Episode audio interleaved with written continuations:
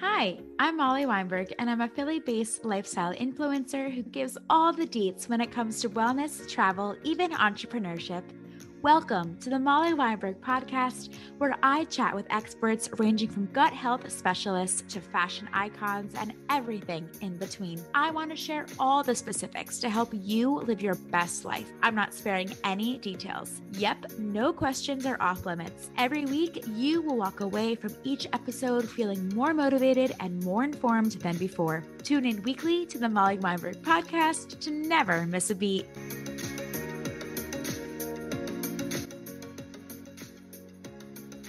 Much as I love a deodorant that smells absolutely wonderful, and all of mine do, but I do not go crazy. I don't use essential oils to mask odor. I use it to delight the consumer, not to mask odor, which means you won't get a rash.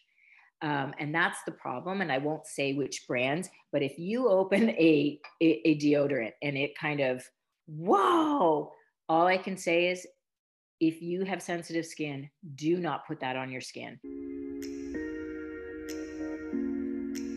Mary Futher, founder of Kaia Naturals, is a veteran beauty executive and former product developer, having worked for global beauty brands such as YSL, Revlon, Elizabeth Arden, and as a product developer for Shoppers Drug Mart.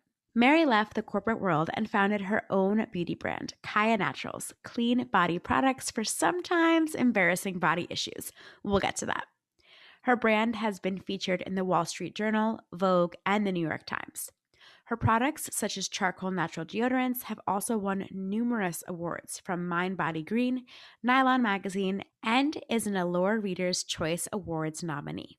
I think what makes Mary so special is her realness. She isn't trying to just sell you her stuff, her number one priority is educating the consumer. In this episode, we talk about smelly bacteria, why aerosol dry shampoo is so horrible for you, the new Kaia products coming out this July, what it took to break into the clean beauty industry, and if us ladies should be using vaginal wipes. Yep, the vagina. We go there.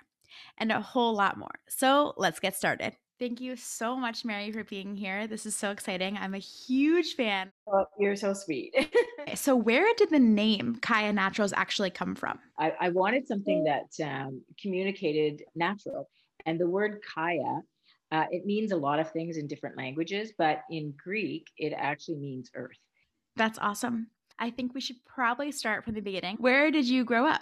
I actually, uh, I'm, I'm Canadian, and I grew up in a small Mennonite community, which is a bit like like Pennsylvania. In Pennsylvania, those uh, it was uh, wow. uh, very yeah, it was a very uh, rural community, and um, people actually speak um, Pennsylvania Deutsch, just like it's a it's a it's a dialect of German. Um, I was the sole like Catholic girl in the town, and so a lot of my friends um, are like new Reformed Mennonites. But um, it was a really interesting uh, life. I mean, we lived close to the city. I'm not that far out of Toronto. So when I became a big girl, I was it was time to leave the country, and I I moved to Toronto. Wow. Did you growing up always have a love for beauty products, skincare, makeup, whatever it was? Like were your was your mom using it, people around you? Well, you know what? Actually, I came by it um, in a sort of interesting way because my mother actually passed away when I was very, very young. Mm. Um, so I just developed this love for beauty products, and I used to find them in magazines, and I would go to the local grocery store and buy magazines, and I just became obsessed with beauty items. So I was a, a product junkie and would have tons and tons of products. And then growing up in uh, in university, I actually worked in a department store in uh, in the beauty department, and I learned the business from the ground up. So I worked more in conventional business, and then when I graduated from university, the natural thing was was to pursue a career in the beauty industry. So I went to work for my first job was with Elizabeth Arden. And wow, that's awesome yeah and then i just went from one global beauty company to another uh, learning my craft and uh, eventually starting my own. I was a product i eventually became a product developer for a major canadian retailer. While i was with them i uh, used to get eye irritations all the time from um, i would use sometimes i would use cleansing wipes to remove uh, my eye makeup especially when i traveled and I kept getting eye irritations from them all the time. And I thought, gee, there's I like I started looking at the ingredients in them. I thought there's got to be some cleansing cloths out there that don't have all of these ingredients in uh, that are burning my skin. Um, and sure enough, there was nothing out there. And so I looked at that and I went, why? Um, so I spent, uh, this was back in 2010. I spent quite a few years trying to work with wet wipe manufacturers so that A, I could produce something that was made with natural liquids and B, uh, something that was in a, on a sustainable cloth, like not made from uh, rayon, which is wood fibers, made from bamboo. Um, and I have to say that I'm sure that they thought I was some hippie nutcase because the wet wipe people are really hard to work with and they were not interested in being innovators back then in 2010. But I just persevered and I kept going at it until I finally got a manufacturer. And interestingly enough, it was another company, uh, also woman led. And I feel like she gave me a shot um, because I was a woman. I, I really do think that that there had something to do with it because most of the other multinational wet wipe, like they're big, big industries, are led by men, and I just think they thought it was kind of a crazy, weird attitude um, to do this natural wipe.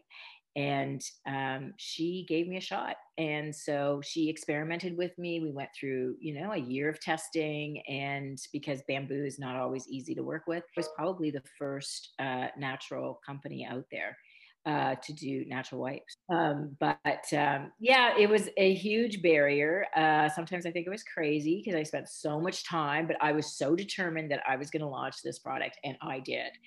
Um, and then it was really in 2016 when my company started taking off because we launched uh, charcoal deodorant. And my um, favorite. Oh, really? Oh, I'm glad it's to hear incredible. That. The fact that it glides on so nicely and it smells really fresh it's really like the best natural deodorant I've ever tried. I, I absolutely love it. And I, I hate when there's the natural ones are chalky and this one just feels like a smooth little wipe. Like it's just so nice. It glides on. Yeah, it's true. Well, you know what? We don't use baking soda. And I, I know a, a lot of brands are coming out now. They're finally catching on about baking soda.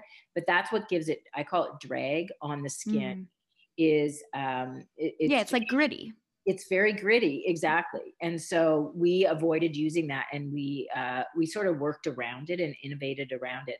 And the japanese have been using charcoal for decades. So it's it's great for odor control. I mean we added in additional ingredients for odor control but charcoal was the big one for us. And that and and glide uh, you know your underarms are very sensitive. So when you've got something that's sort of dragging along the underarms it, it's um, it's not pleasant to apply uh, and it's not it doesn't have a pleasant feel the grittiness from baking soda. So i'm i'm really glad that you noticed that it has a nice application. It really does.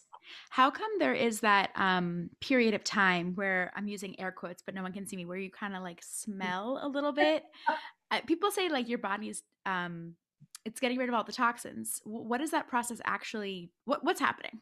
It's actually um, it's actually not quite as you think. It's it is a detox process but it's not a detox like an internal detox. People think that it's all the uh, you know there's toxins coming out of your system and there is some of that but the real pe- period is it's your body chemistry transitioning from if you used antiperspirant before antiperspirant um, uses aluminum chloride and it it forms a gel like plug in your uh, pores in your underarms. And so it that's how it stops you from sweating. And if there's no moisture then there's no bacteria. And so that's why you never you know you don't swell sweat but you also uh, don't smell because there's no moisture. The problem is when you stop using that uh, antibacterial the uh, antiperspirant rather uh, they've done studies that your body actually starts overproducing bacteria because now you're allowed to sweat. So you've got moisture coming out. And for some reason, for a short period of time, your body starts overproducing this certain kind of bacteria in the underarm area. Unfortunately, it's the super smelly kind of bacteria. So people tend to smell more. They're wet. They've never felt that before because if you were using antiperspirant, you were never wet and now you're allowed to to sweat so you have moisture there. So it's a it's a very uncomfortable period i will admit but it's it's well worth it because i just feel there's something about antiperspirant that's so not natural to not allow your body to sweat. So some people think that period is that these you know uh, toxins are coming out of your body. And sure there are some because your pores have been plugged for 10 years or however long you've been using antiperspirant. So yeah for sure there'll be stuff. It's like having blackheads and squeezing the blackheads. There so is a period. satisfying. Yeah it is very satisfying. So there's a period of that happening because you're freeing your pores. Um, so there's that plus the bacteria issue which does subside but it does take a period of time before the body says hey what's going on here? I'm like i'm sweating now. I wasn't sweating before and just the way the bacteria responds. And it isn't i laugh because we did a we did a youtube or a tiktok uh, about that and it just went viral because it's actually not marketing bs there is studies that have shown that this does happen when you stop using antiperspirant so I hate that period of time. And I get customers that would, you know, DM us and send emails saying, like, what should I do during that detox? And so that's when we had we created this underarm bar and i'll be very honest that was the reason that we created that bar i didn't have it when i first launched because um, i really didn't know about this and the story is actually kind of uh, i'll story tell a little bit here is is interesting because it wasn't me that actually thought of that bar it was actually a beauty editor told me this because I laughed. I went for, I was doing an interview with her and she said to me, she started laughing about my deodorant and said, How's it going selling that deodorant, telling people that they're going to stink for a period of time? That's amazing. And I went, yeah, I know. It's kind of, you know, transparency is a funny thing. It can be maybe not so good for business. I don't know. But I just wanted to buck the system and tell people, like, natural deodorants do work. You just have to wait. and you just have to wait through that detox period. And so I said, it does bug me though when people DM me or, or send me an email and say, but what am I supposed to do? And, you know, I honestly didn't have the answer. And the answer that I had to give them was like, well, go into the bathroom and like wipe your underarms and then reapply the deodorant. And it wasn't a very satisfying answer because, like, who's going to want to do that? So and they were saying well i'm smelling and this is you know it's not working. And it, I'm, I'm telling them like okay give it some time but in the meantime i have to come up with a better answer for that. And that really bugs me. And so the beauty editor said she goes well you know what i do? And i said what? And she said well i get sent deodorants natural deodorants all the time.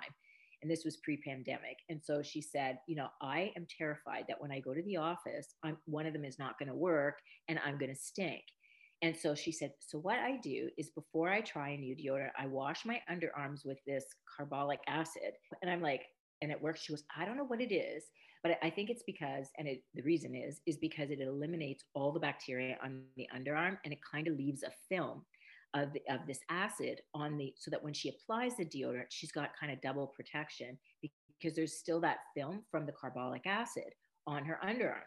The problem is, carbolic acid is like pretty intense. And so thought, uh, I don't think I'm going to market that. I, you know, I don't, I would have a lot of people having a allergic reaction, but the concept is so interesting.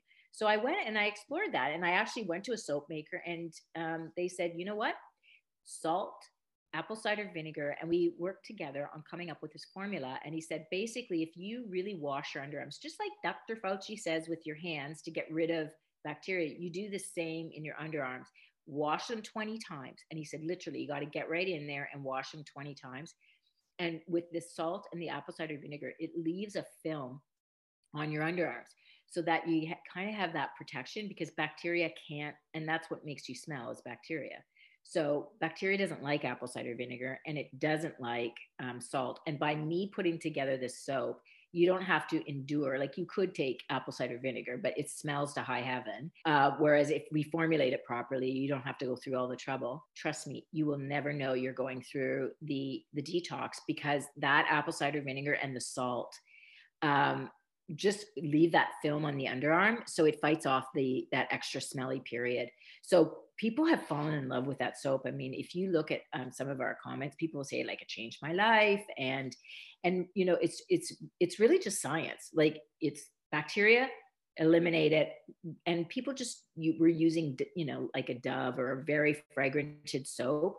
That's going to do it because uh, it's too full of fragrance. You need something that's designed. So we sell this bar soap that is specifically for your underarms.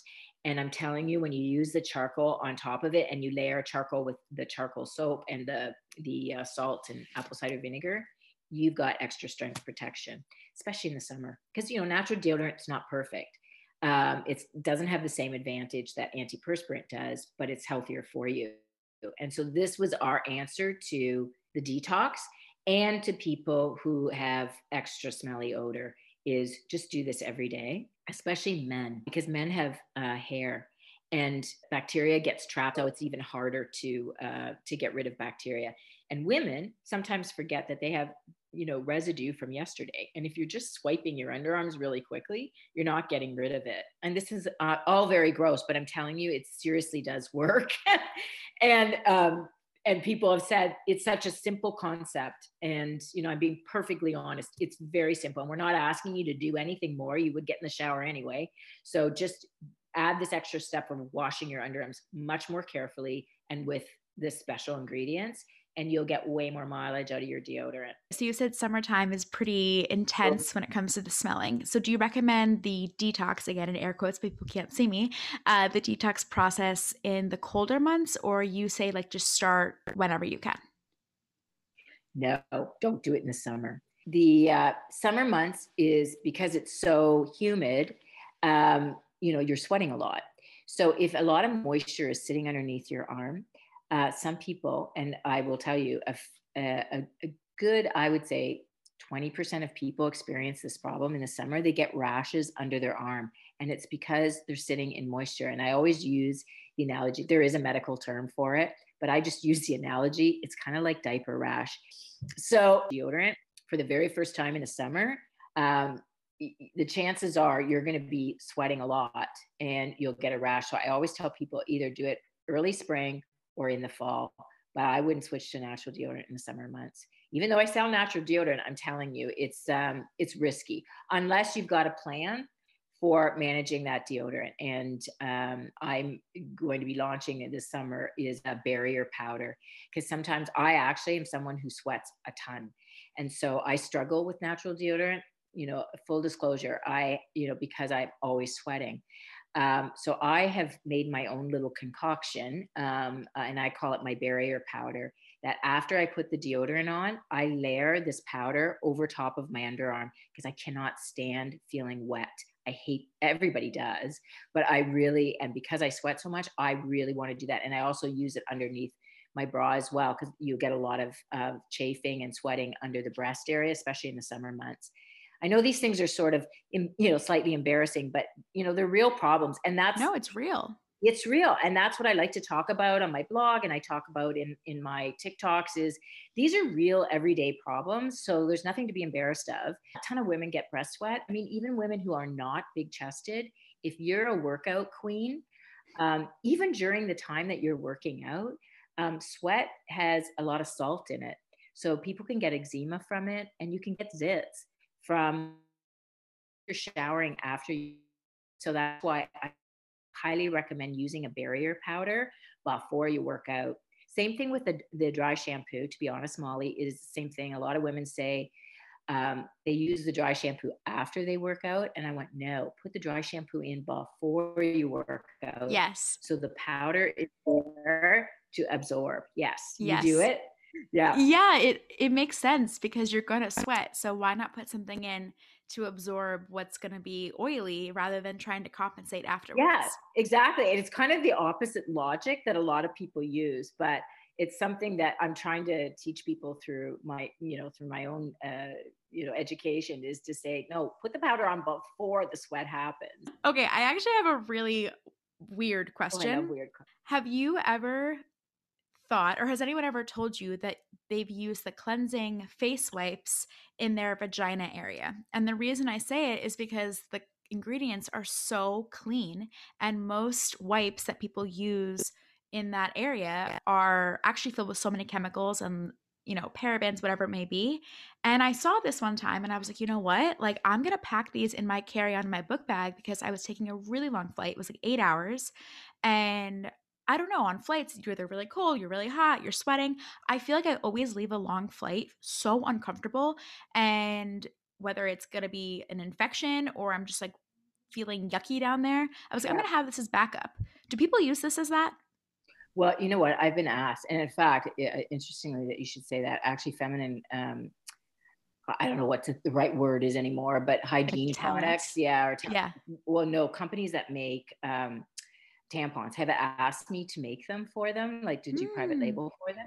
And the reason that I don't is there's two reasons. One is bamboo is not flushable, and most women that mm. use, and I don't recommend, to be honest, any uh, wipes, even fem hygiene, uh, to go into the toilet because they don't disperse in water. They're biodegradable. They need soil, not water. So unfortunately, you know, some sewage systems goes into uh, marine life, and um, those those wipes will not disperse. So I don't recommend them because of that. Number one, but number two, so I formulated them for eyes, which are supergenic, but I and I tested them for eyes to make sure that there was no eye irritation. They took off mascara, but mostly that they could be put in the human eye. I did not test them for putting in the human vagina. The whole um, microbe activity down there is very very different and i generally am not a big fan of feminine washes etc because your body is engineered to clean itself out down there except when you are like you said you're traveling you're sitting for eight ten hours or more in tight clothing and you're going to sweat down there and everything so yes along the sides i would say but I would never use them in that. And I certainly can't say that because there's also essential oils in there. Now, I, I formulated them at skin pH so that even the essential oils are, are safe for the face. I just never tested it for the vagina. So I don't like to say to use them down there because I'm really big about testing. And so yeah. I didn't test them for that. As far as essential oils, I think that I was watching a video of yours that you put them on your husband's workout equipment and you ruined his leather or something. No, le- oh my gosh, that was a while ago. Yes, I did. And he still hasn't forgiven me for that because I'm telling you, you got to be careful with essential oils. And I love them because I and I have a diffuser everywhere in the house and blah blah blah. And then I was I was mm. on this kick for a while and I still am I just reduced the percentage. I was putting essential oils in my cleaning solution. So I use a natural dish soap. So I put it in um, a spray bottle. I have cats, and you know cats, they're going to get on my counters, they're going to go everywhere. And so I have to sanitize my countertops all the time because I know that the cats have been up there, it, despite how many times I've told them to get down. Um, so I, but I really love um, the smell of essential oil. So I would put a little bit of like peppermint in with the, uh, the dish soap and then I would concentrate it with water so that I would blend it all together. And I used to put in like 2% essential oils because I was like, whoa, I love this. It smells so good. The problem is then when I read what it was doing to the granite countertops, and I was like, whoa, I think I'm, and I, and I was using it to wipe down his workout equipment because I was like, oh, it stinks um, until I saw this big, huge thing on his bench. And I was like, oh my God. And he's so, my husband's like spends a lot of money on his equipment. So I thought, I am like a dead woman if he sees this. so how can I quit this thing? And because he's always telling me, you and your essential oils. Anyway, I did. I wrecked it. His bench press has a big thing. And that 100% I know was from the essential oils. So be wow. With they are like just because they're they're natural doesn't mean you know poison ivy's natural too. Let's remember that um, that you got to watch the percentage that you use. And every dermatologist hates fragrance and goes on about fragrance fragrance fragrance. My opinion to that is I get it that it's fair, including essential oils, are difficult on skin, can be difficult on skin.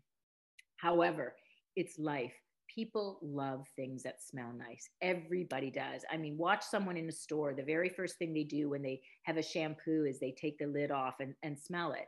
Like everybody just does it and they don't even know they're doing it. It's subconscious. So why try to buck that? And so what I do is I talk to my chemist and I actually work with a special uh, fragrance house that does all my essential oil blends. And my chemist uh, there is really good. Like he will tell me exactly what the threshold is um, not to irritate skin. So in the deodorants, and as much as I love a deodorant that smells absolutely wonderful, and all of mine do, but I do not go crazy. I don't use essential oils to mask odor. I use it to delight the consumer, not to mask odor, which means you won't get a rash. Um, and that's the problem. And I won't say which brands, but if you open a, a, a deodorant and it kind of, whoa, all I can say is if you have sensitive skin do not put that on your skin because you probably will get a rash from the from the scent. Because i can tell you it's way above you know you know 1% i keep it in it like literally we just put a tiny bit in. It's like 0.05 and the reason that i do that is because i know when people open up the deodorant they want to smell nice when they're putting it on but i don't want to rip their skin off with crazy levels of fragrance and um, and uh, some consumers have said to me i wish your your deodorants had a heavier scent but i really feel no they got to be skin friendly because your underarm the skin under your arm they say is akin to the skin on your eyelid. It's very very sensitive. And don't forget like you're shaving there for most women. You're so you're basically cutting your skin every single day um, and there's like little micro cuts on your skin every day and then like i would make a product with like 5% fragrance in it it would just like rip your underarm off. So that's why i keep essential oils really low and then i learned my lesson about using them around the house. Is never put these you know high levels of essential oil on anything. Every time i look at that bench press i feel so bad that i wrecked it. Maybe his next birthday you'll replace the bench press. uh, no you know, my mom really appreciates the minimal amount of scent or fragrance in your deodorants because she is so sensitive, sensitive to, to scent, like beyond. If she walks in a department store and they're spraying perfumes and she walks through, she will walk out with a migraine. So, growing up, I had to be so freaking cautious about what soaps I was getting, even if I was getting like a body spray, deodorant. So now when I wear this deodorant and I'm around her, there's no issue. But there have been times in the past prior to me even using natural deodorant where she was like, I, I can't, I have a headache. What are you wearing? Like what what's on your body? I can't be around you. Yeah. So it it's really nice. It's, it's interesting that people have that sensitive of of a nose. But here's something else is again like uh, my my husband has eczema really badly and i think he was getting it from soap. He was using a soap with a lot of fragrance in it. And um, i said to him i'm going to try a little experiment and believe it or not it has worked. I just keep a pump bottle of grapeseed oil and I said, what I want you to do is before uh, you use that bar soap on you, because he li- he likes the scent and he doesn't want to give it up. He said, I'm not using a scent free soap. I like smelling that. And I go, okay, well then I guess you must like having eczema, but um, and you look like a reptile. And you guys like, are great. Yeah. so he's probably a riot too. Well, I don't know if he is or not. He has to put up with me, but in any event, believe it or not, and he rarely will tell me I'm right, but this time it did work so he took the um, grapeseed oil and he applies the oil like a barrier. Like barriers matter in skincare. And so anybody that I, so I tell all my friends who have sensitivities um, like eczema, etc., try showering in the morning. When you get into the shower, cover yourself in the oil, your arms, your legs, wherever you're going and then use the soap over top of the oil. And the oil will protect your skin. And then you can still use it, but it just keeps a barrier. And of course, it, it will clean you as well because there's nothing like like just like oil cleansers for your face um, debris and, and dirt adhere to oil. So it's actually even a more thorough way of cleaning but it protects your skin from the soap and the sulfates in the soap and the fragrance in the soap. Even if it is a natural one it's soap is still very harsh on your skin. So for some reason my husband has not like his skin has so improved. This this winter was the first winter he has not had eczema on his legs and it's because of that barrier thing and he said yeah it really does work. Plus, that's incredible. Yeah and it's really simple. I don't recommend and honestly you don't have to go out and buy a fancy oil. You can buy it at the grocery store. Like if you find grape seed or almond oil or any you know oil like even avocado oil and just fill it up in a bottle so that you make it very easy for yourself to apply when you're in the shower. Just don't use coconut oil because I find coconut oil is very greasy. Um, and you can slip from it in the shower and it's it's harder to get off so i always just say like a light oil like almond grapeseed or uh, and you know they're so inexpensive and you can pick them up when you're at the grocery store and then use and then use the soap you love. Incredible tip. Thank you. Yep, it really does work. So um, i love all these little diy things too. How did you educate yourself so well about the natural world? I knew obviously you were very brilliant in this space because look at the brand that you've created but even speaking with you now i'm actually amazed. What resources did you use? Did you educate yourself? Did you take a class? Where where did this knowledge come from? Well, you know what? I don't I don't know. I don't think I'm that brilliant, but I, I read a lot. I do read a lot. I read a lot of white papers on uh, ingredients. But don't forget, I'm from the industry. So I've worked in this industry from the ground up.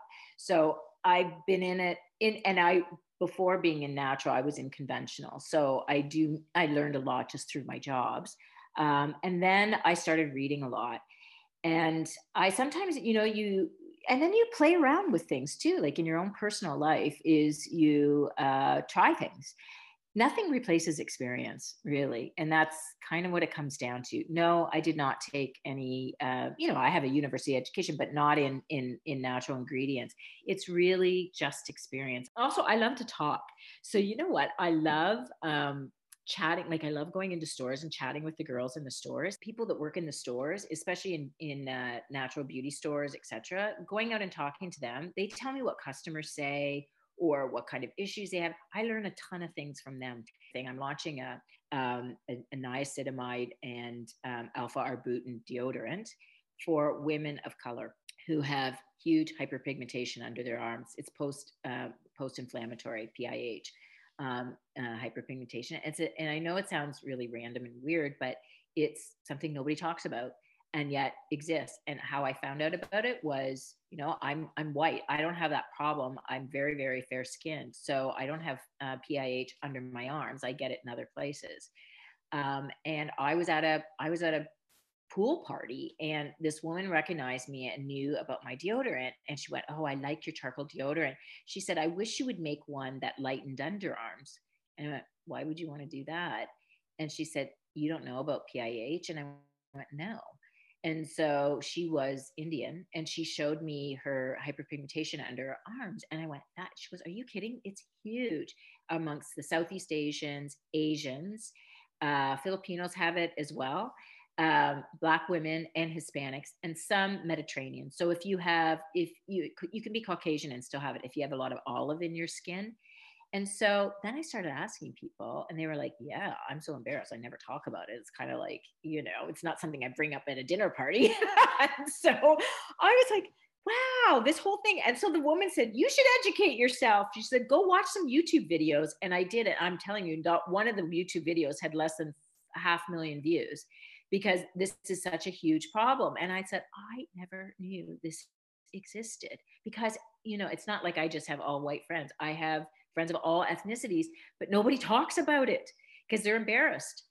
So that's when I went, okay, well, let's see what, like, I know what causes it. Let's see what cures it or helps to get rid of that pigmentation issue. And so that's why we developed that deodorant, which we'll be launching this summer um, along with um, I'm also launching a kojic acid uh, um, soap with also licorice root because guess what else has happened with pigmentation issues is through the pandemic um, the cases of acne have gone through the roof. A lot of yep.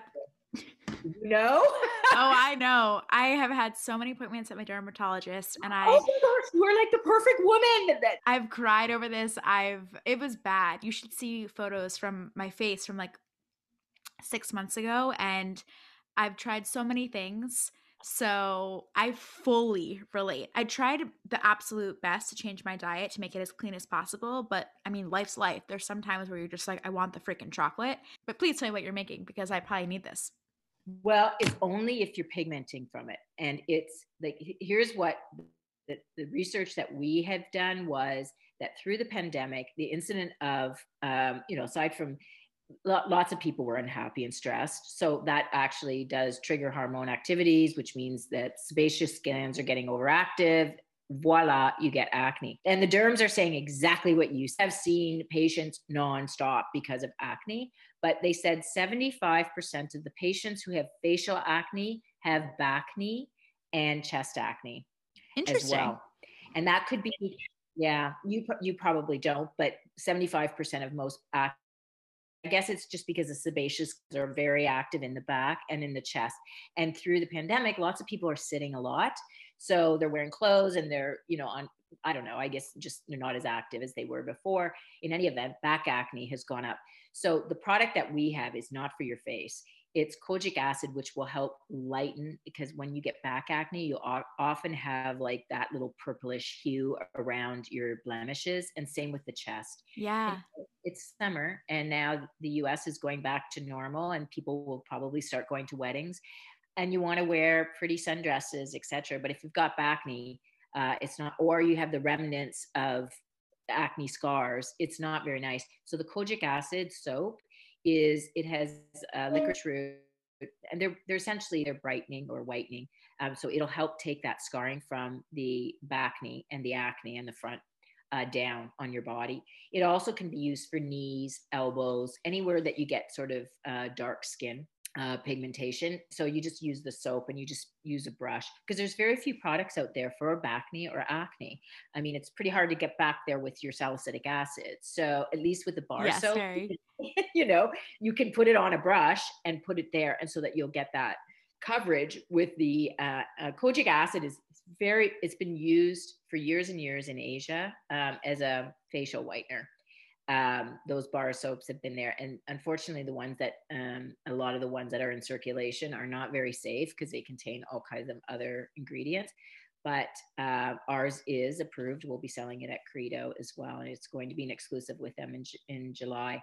I actually really also appreciate your honesty because I like what you're saying. You know, don't start this detox process with the deodorant in the summer. You're gonna smell. Yeah. you know, don't put this on your face, even though like these are your products. You're not trying to be salesy. You're just you're just helping the people, and I really appreciate well, that. I I you know what I was when I was a salesperson, I learned one thing for sure, and it served me. I'm more of a, a long game person and if I BS people at the, the, the cosmetic counter and said, "Oh, you need this," when I knew darn well they didn't, uh, they would never come back to me again. And so sometimes I'd say, "You know what? You don't really need this." And then I found that I built customers for life because people would always go, "No, I want that girl because I know she's honest."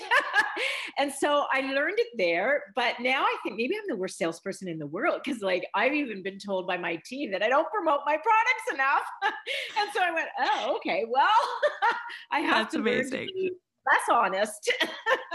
no, I'll never not be that. I am who I am, and I do, I think people will will come to me. And as I said, I saw that when I was a, when I was a young girl in a store. Was I built a clientele because I was honest. I'd rather say no to a sale and get a, another one some other time because I did someone uh, I did the right thing.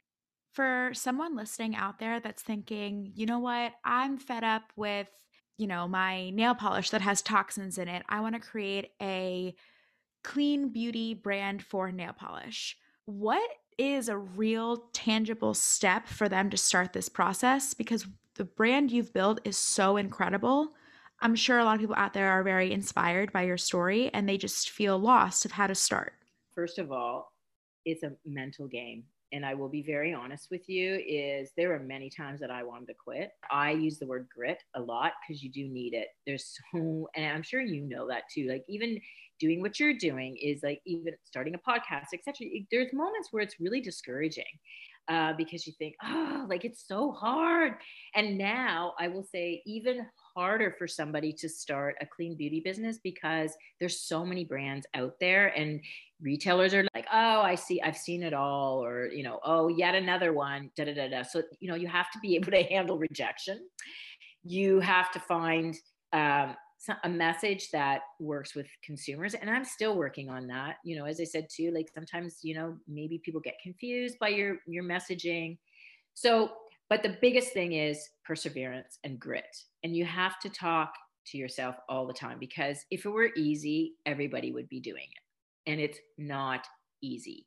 It is not easy, but it's not impossible. And if it's your dream and you want to do it, um, but you're going to have to remember that there's going to be long hauls of of um, you know tough going on it as well and so that's the first thing is find a way to get mental toughness and um, and then you know after that is you got to have a good product. So make sure that you put the rigor into a good product.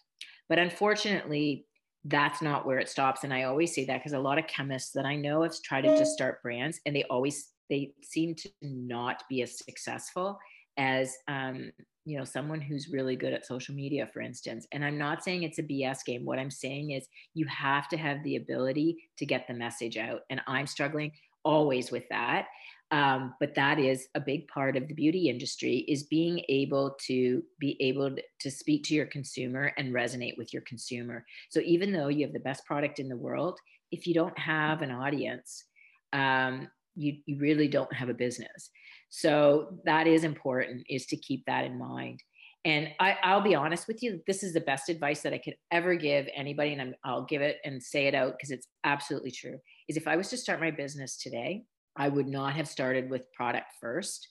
I would have started with a platform first and then brought in a product. First, I would have worked with an audience and said to you know consumers you know this is who i am. This is and, and maybe just provided information with no product and then launched a product. Um, and the reason is you have a built-in you have a built-in audience for your for your brand then because it's so very difficult to get into retailers right now.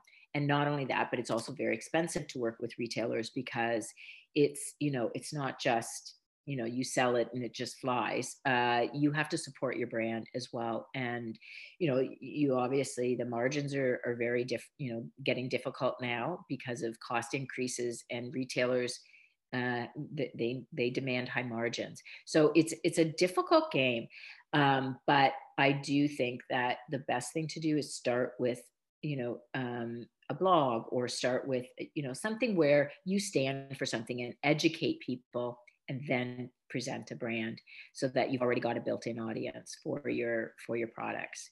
Um, i didn't do it that way because you know i'm i'm a different era. I'm i'm not a digital native.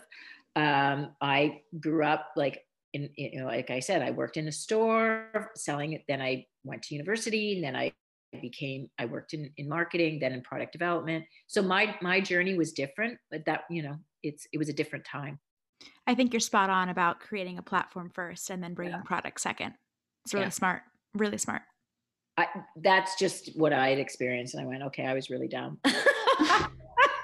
but you learned and now you're sharing this advice so i hope it helps thousands of people i guess so that's amazing. Um, Kaia leads, I would say, with clean beauty, right? Like that's like a huge pillar of the brand. How did you break into the clean beauty market, not only in Toronto and Canada, but in the US? You know what it was is because I was working for, I was working in product development and I was always reading trend reports and always looking like what was coming next. And I, like I said, when I was, I did the wipes and I was always getting infections. And then I saw that it was at the time where like Whole Foods was like the cool place to go and everybody was eating organically and natural and blah blah blah. And so I realized back in 2010 that the market was going to go there. When when consumers start eating naturally, eventually, eventually they'll start like questioning what they're putting on their skin. Like I'm spending all this money to eat healthy and then I'm putting all this garbage on top of my skin. Well, that might be, you know, I knew that that was going to happen.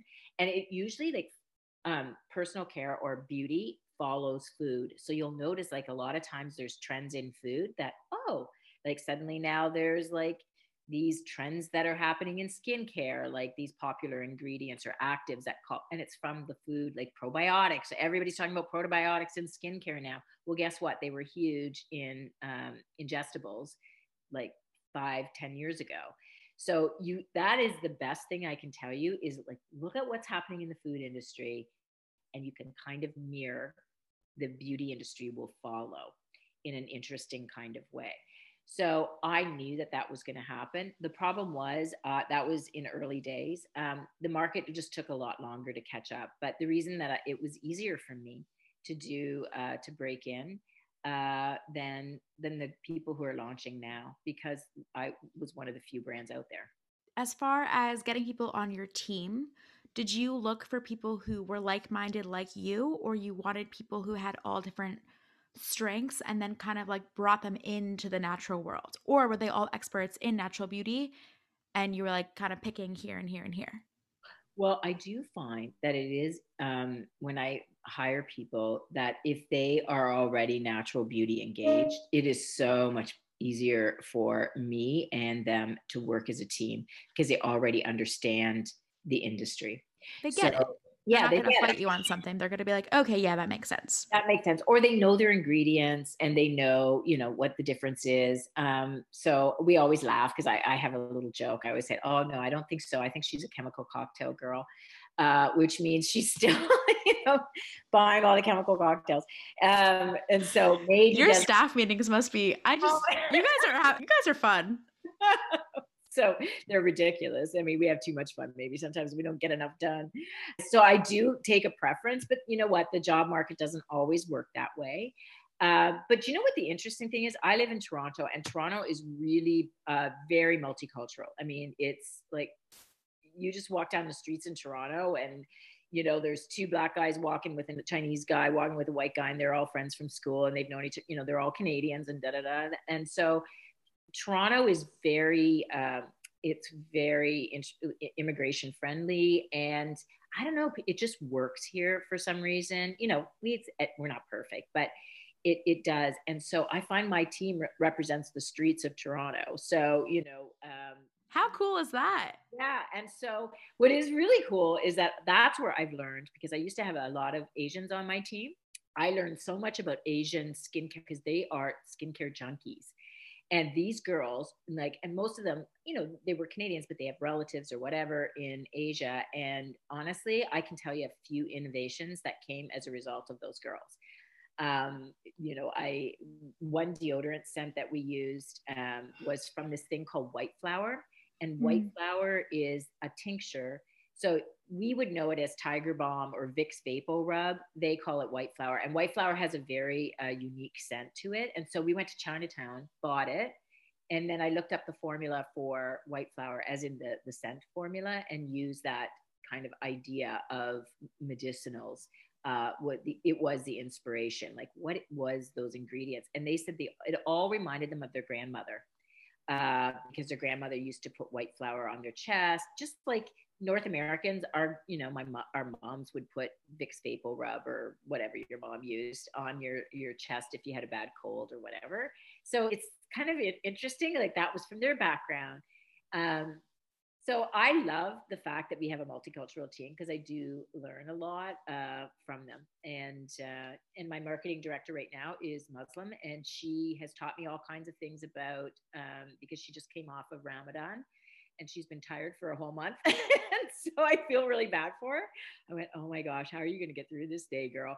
With no coffee, no water, nothing. So she's all happy now because they just had Eid and they celebrated. And of course, I'm really curious like, what do you like? What do you feast on after all? Like, you know, uh, I mean, they eat at night, but not during the day. So I've learned about so many different cultures. I love that. It's nice to have such inspiration from people in your everyday work life that you can bring in product for your whole community and platform.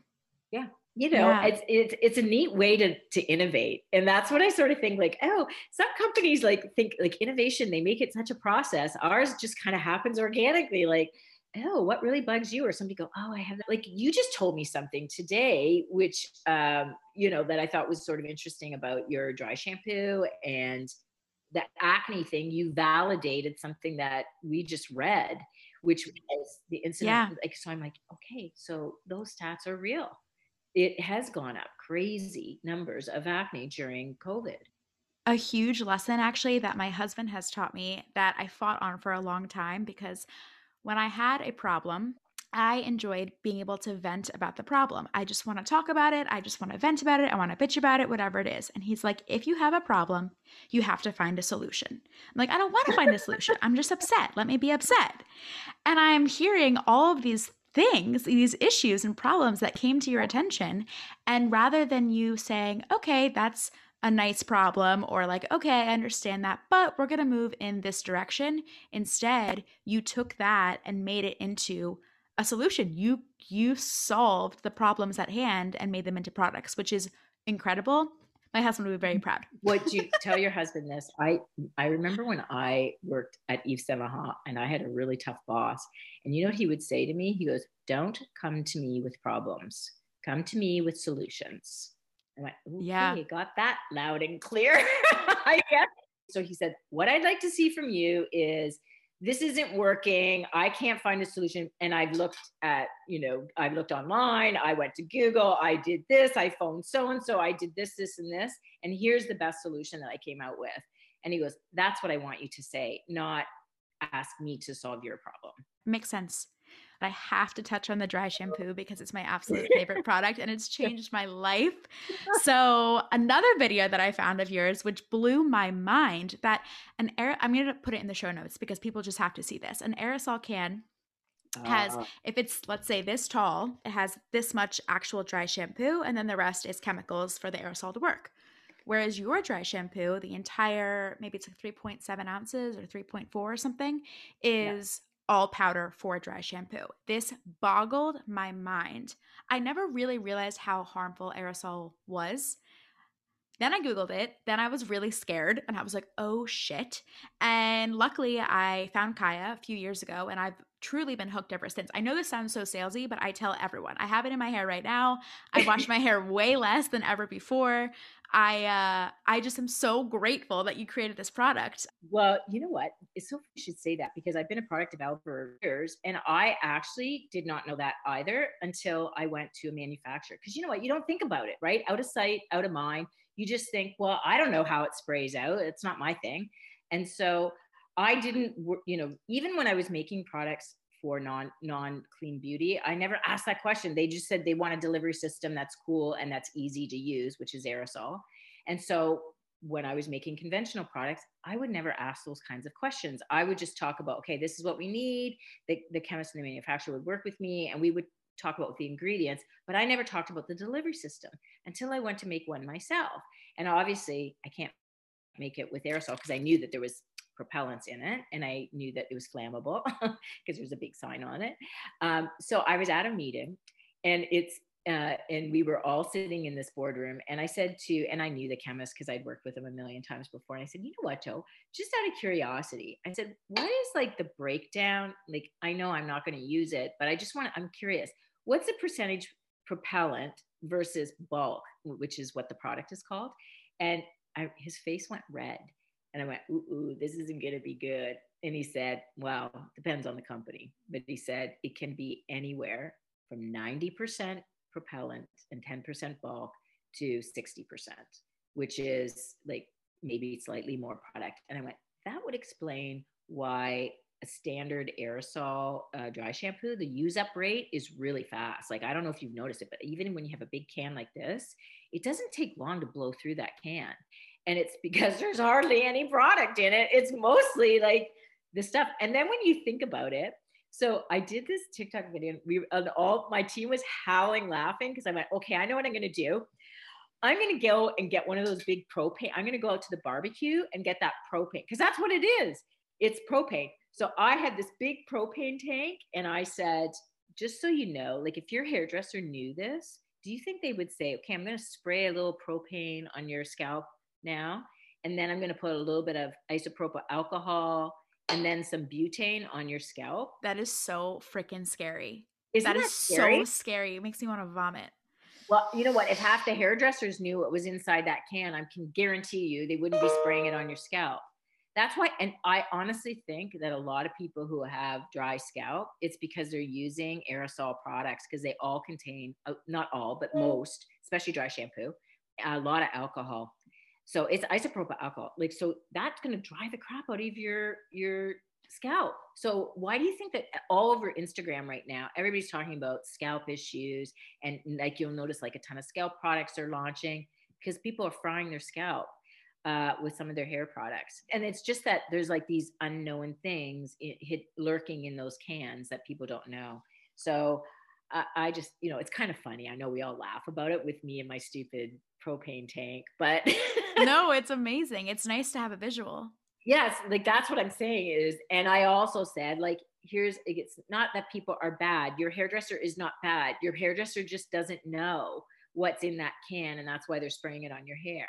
I'm hoping that as you're saying things trends are changing, I'm hoping that even hair salons are going to have a huge change in trends because there are in like major cities, maybe Toronto, but I know New York and LA and Miami have natural hair salons where like the products yeah. are all clean beauty. I wish so badly that was the norm because it's not that accessible. It's pretty expensive for those appointments because they're using things that are already costing more because they're quality ingredients versus just you know, shitty chemicals. But I think and I hope and I pray that that's going to be the future of actual hair salons. No, Molly, I think you just made a major prediction. I think you're bang on the money. And I will bet you that that is one of the things like event that comes out of COVID as well. Cause I do think that people during this, this long periods of lockdown that people are have really reevaluated health issues and have really become um, interested in natural. And I will bet you anything um, that it will be natural hair coloring salons and natural salons where you can just they just use natural products. It's just like the food, like I said, like yes. food, you put it in your mouth, and what's going to be next? Next was on your skin, and next will be your hair. So you're 100% right. 100% so. right.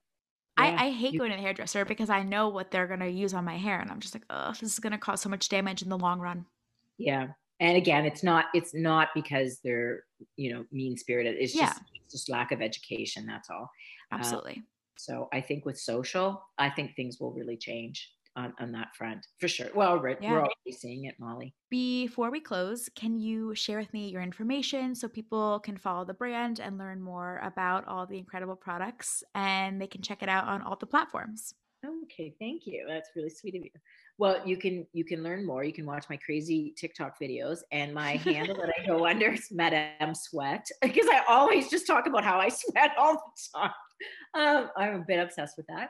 And of course, my Instagram. You can also look it up on Kaia Naturals, and uh, it's at Kaia Naturals on uh, on Instagram as well. So we put stuff on Reels as well. I try every week I have this blog and I call it the little book of human discomforts. And this is, it's a, every Thursday I talk about little special hack um, or I give you this crazy little piece of advice that I come across when I'm reading all these white papers. And, and so that's where I share all the information. So if you want to learn something crazy about your body or a natural product, check it out on Thursdays.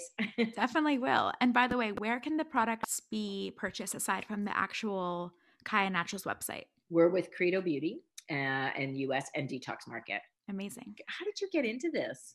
Podcast wise, I also love to talk, in case you can't tell. Yeah, and, that's long. yeah. and I, I love, um, I love hearing information. You know, like mm. storytelling is so nice. I can like sit back and just be like, okay, like that's interesting. You know, I'll take that. That's a nice tidbit.